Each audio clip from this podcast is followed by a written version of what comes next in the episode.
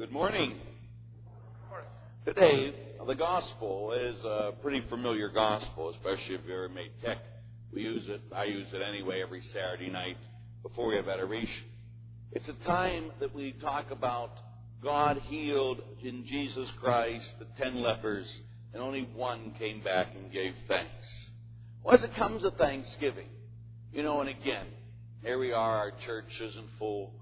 I was down at St. Luke's, they're not full. But one day to come back to God in the Mass, which means Thanksgiving, Eucharist means Thanksgiving, is the time, well, most people, hey, I got turkey coming, or I got this coming, or I got that coming. I don't have time to go back and give to God thanks. And yet, our God continually gives to us again and again and again. And yet, the only way to show God thanks is to do something. Is to do something. And yet, a lot of people say, well, isn't it enough I just have thankful heart? No, it's not enough you have a thankful heart. Like I talked about in the beginning of Mass.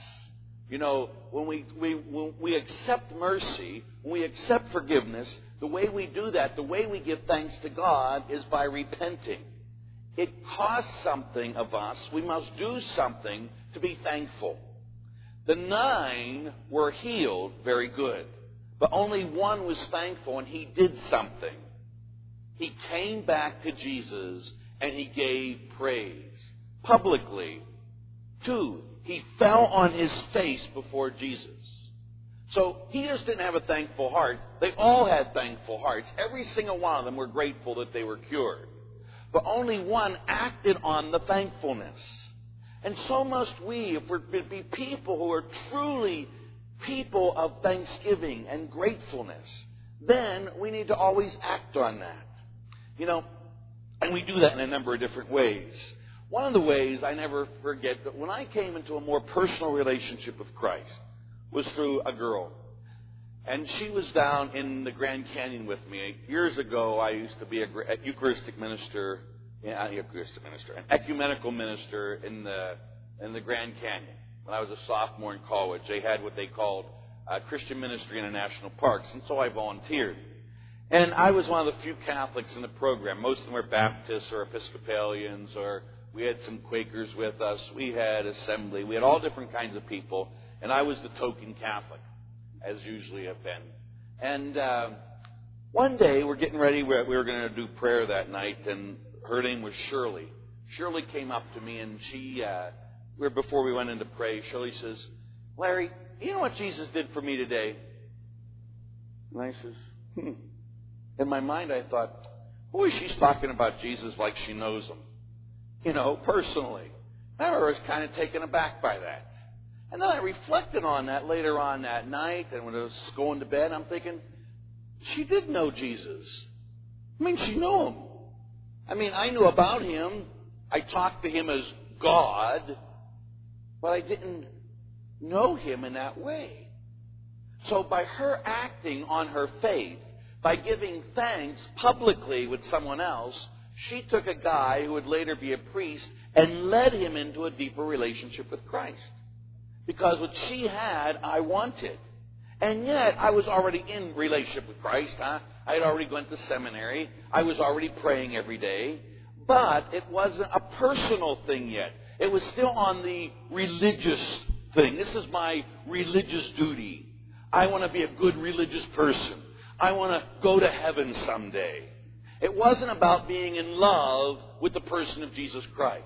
And by her acting on her faith in Christ publicly, she drew another human being, me, into this deeper relationship with Christ. So she lived a life of thankfulness that bore fruit. And so must we.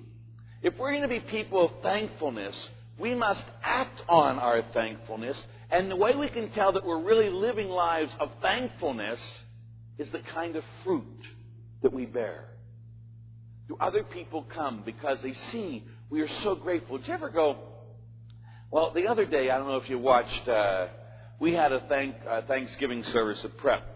And uh, as we had our Thanksgiving service at Prep, they, uh, Mr. Germino, who's a great guy, he's always gets these tearjerker things. he went and taped either 60 minutes or 48 hours or a couple different things. And here we have these kids. And uh, it was uh, what he did is he showed snippets of 60 Minutes and that right after uh, uh the 9 11 tragedy. And he was talking to the kids, you know, who lost parents. You know, and he was talking to these one, this little girl and the boy and the sister, there's three of them. And the one boy was sitting there saying, you know, how they lost their dad. And her, his dad was a fireman, and he almost lost his dad at a fire a year before. He was supposed to die, and he came out of it, and he pulled out and pulled out. He could have retired. He decided not to. He went back into the fire department, and this time was killed a year after. And I'm thinking these poor kids, and it was so sad. I mean, here's the, all the 675 boys at prep, and no one was looking at anybody else because the whole crew was about crying. You know, and so I sat there and being real strong because, you know, I'm Father Larry. And so as I'm standing there and uh, I'm thinking, oh, I can't take this, I can't take this.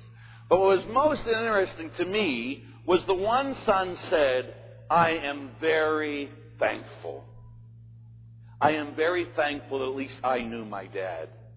At least I got to spend the time I did with him. I am very thankful that God really blessed me with this type of a man for my dad. I am very grateful that he could give his life for others. And here is a kid who lost the most important person in his life, and instead of cursing God, instead of yelling, he acted on it in thankfulness. And he gave God praise for what did happen. And I thought, whoa. So he didn't, he went and gave publicly to the whole nation a thankful praise to God when he could have, by most people's definition, cursed God and died. When he could have said, who the heck is this God who took my dad? He could have screamed and yelled and carried on, and some people would say, yeah, yeah, yeah, God's pretty messed up. But he had a thankful heart for all God did for him. And so to us, we have a decision to make in our lives. We can either look at what we don't have and complain about it, or even when things aren't going well, we can start praising God for it. To have thankful hearts. Huh? Again, I've told you this story before, but St. Francis once, you know, it's the little things. St. Francis was having a big meaty meeting in, in uh, Assisi. And it was before he died, and they were coming, you know. While Francis was still alive, they already started taking the order away from him because he was too religious for them. And so, but they were having a general chapter. And, you know, while Francis was alive, there was really thousands of Franciscans. Well, once you're having a general chapter and everybody's coming together, and when the, the brothers are standing, or one brother's coming in and go, Oh, praise God, brothers, praise God. And the brothers looked at him and says, Why, brothers, should we praise God? Because I was walking over a bridge, and as I was walking over the bridge, the bridge fell. But an angel of God came and grabbed me and took me to the other side. And they all start clapping, Oh, praise God, praise God.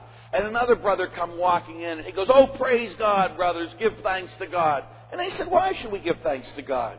Well, today as I was walking here, I saw a person who was crippled and I prayed over them and I laid hands on them and now they walk. And the people are clapping, oh yes, praise God, praise God. And then Father Francis is sitting there quietly.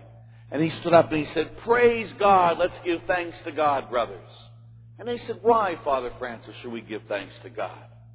Because this morning I woke up. This morning I could see. This morning I could talk. This morning I could hear. This morning I could eat. This morning God gave His life for me.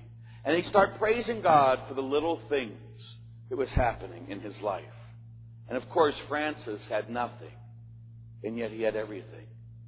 And he was filled with joy and thankfulness.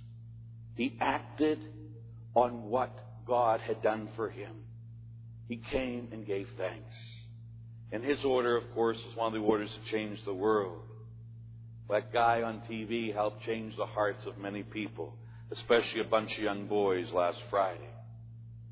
And that leper came back and through his action didn't only have a grateful heart, but he showed his gratefulness through his actions. So must we. What are you most grateful for in your life? And what are you doing about it? Do you give public praise to God? Do you tell people, you know what Jesus did for me? Are you ashamed of the Lord and what He's done? Or are you willing to share that so other people too can give praise when they would rather complain. May each of you know his love today and forever. Amen.